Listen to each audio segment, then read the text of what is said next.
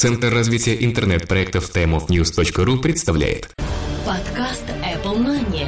Новости яблочного фронта.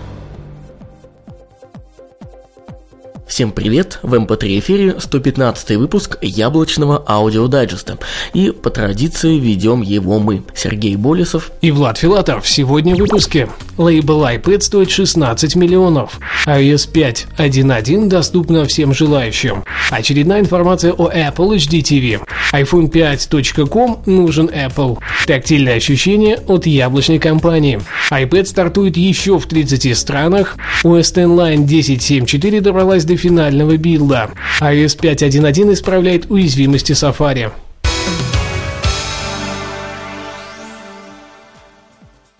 Лейбл iPad стоит 16 миллионов долларов. Компания Apple продолжает судебное разбирательство с ProView, которое сейчас перешло в стадию переговоров об урегулировании споров касательно торговой марки iPad на территории Китая.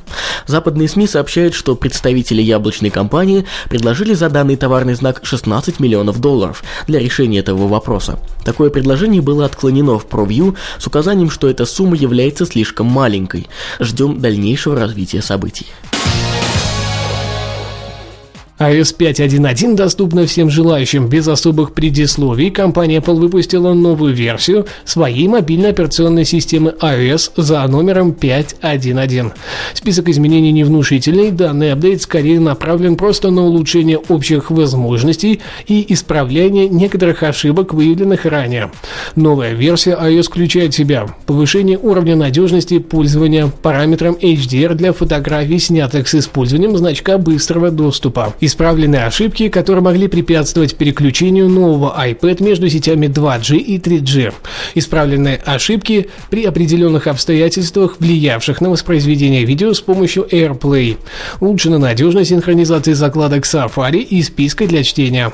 Исправлены ошибки, которые могли приводить к отображению предупреждения. Не удалось купить, несмотря на успешную покупку. Удачного обновления! Очередная информация об Apple HD TV. Пока яблочная компания хранит молчание, очередная порция слухов всплыла в сети о пока еще не анонсированном Apple HD TV. Ресурс Cult of Mac опубликовал информацию от своего надежного источника, которому удалось увидеть один из прототипов будущего телевизора. По его словам, выглядит он почти так же, как и нынешнее поколение Apple Cinema Display, но с большей диагональю экрана. При этом у него есть камера для FaceTime с функцией отслеживания передвижений пользователя и фокусировки на нем. А запуск соответствующих возможностей будет происходить посредством встроенного голосового помощника Siri. Пока не очень понятно, доберется ли данный прототип до конечного рынка, ведь мы уже не раз видели ситуации, когда в итоге мы получали не совсем то, что нам обещали слухи и так называемые надежные источники iPhone 5.com нужен Apple. Компания Apple, похоже, начала активно готовиться к запуску нового поколения своего мобильного телефона. Теперь речь идет о очередном домене. Яблочная компания подала прошение во Всемирную организацию интеллектуальной собственности для получения контроля над доменным именем iPhone5.com. На данный момент на нем работает форум, который был запущен в октябре 2010 года, сразу после старта iPhone 4. Главной его задачей служит возможность возможность перенаправления посетителей на порнографические сайты. Это уже не первый случай, когда Apple хочет в свое распоряжение уже зарегистрированный домен. Правда, разбирательства скором не будет. Домен iPhone4.com был передан им во владение лишь через год после старта четвертого поколения яблочного телефона. Тактильные ощущения от Apple. Компания Apple очень часто патентует такие технологии, от которых вроде бы и немного пользы, однако это смогло бы сделать маленькую, но революцию на рынке тех или иных устройств. Вот именно такой патент всплыл в конце прошлой недели в сети. На этот раз яблочные компании заняты разработкой развитой многоуровневой системы тактильных iOS-устройств. Данная система даст возможность дисплею различных iOS-устройств деформироваться так, чтобы вы смогли физически ощущать кнопки, стрелки или даже географическую местность на карте, причем прямо на экране самого устройства. Не менее интересным, но скорее побочным фактом будет то, что эта технология придает картинке 3D-глубину. Причем в патенте описываются некие гибкие OLED-дисплеи, которые можно будет использовать без видеоочков. Видимо, в будущем мы вполне можем увидеть нечто подобное от Apple, и пока еще футуристичные технологии смогут стать нормой для повседневного использования iPad стартует еще в 30 странах. Компания Apple объявила о запуске нового поколения iPad еще в 30 странах в десятых числах мая. Как и ранее, Россия в этом списке не значится.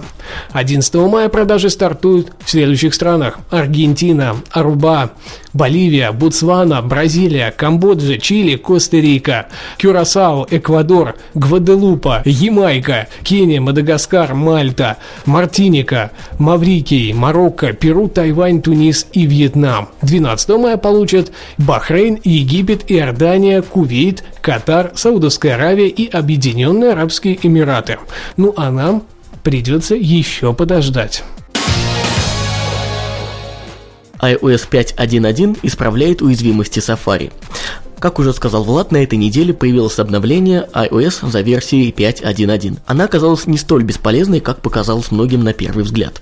Ранее сообщалось, что в браузере Safari была найдена весьма неприятная уязвимость, способная за счет вредоносного кода на веб-сайте подменить адрес в адресной строке и перенаправить на поддельный сайт. Очередное обновление мобильной OS исправляет данную уязвимость, об этом уже сообщили несколько видных экспертов. X Line 10.7.4 добралась до финального билда. Компания Apple выпустила в открытый доступ финальную сборку своей старшей версии операционной системы OS X Line за номером 1074. Официальный список изменений следующий. Исправление ошибок операционной системы общего характера и направлено на повышение стабильности, совместимости и безопасности компьютера Mac. Обновление содержит следующие исправления. Исправление ошибки, приводящей к тому, что функция снова открыть окна при повторном входе в систему оказывалась всегда включена. Улучшение совместимости с некоторыми британскими USB-клавиатурами сторонних производителей. Исправлены ошибки, которые могли препятствовать сохранению файлов на сервере. Повышена надежность при копировании файлов на сервер SMB. Обновиться вы можете, как и раньше, через обновление ПО на вашем Mac.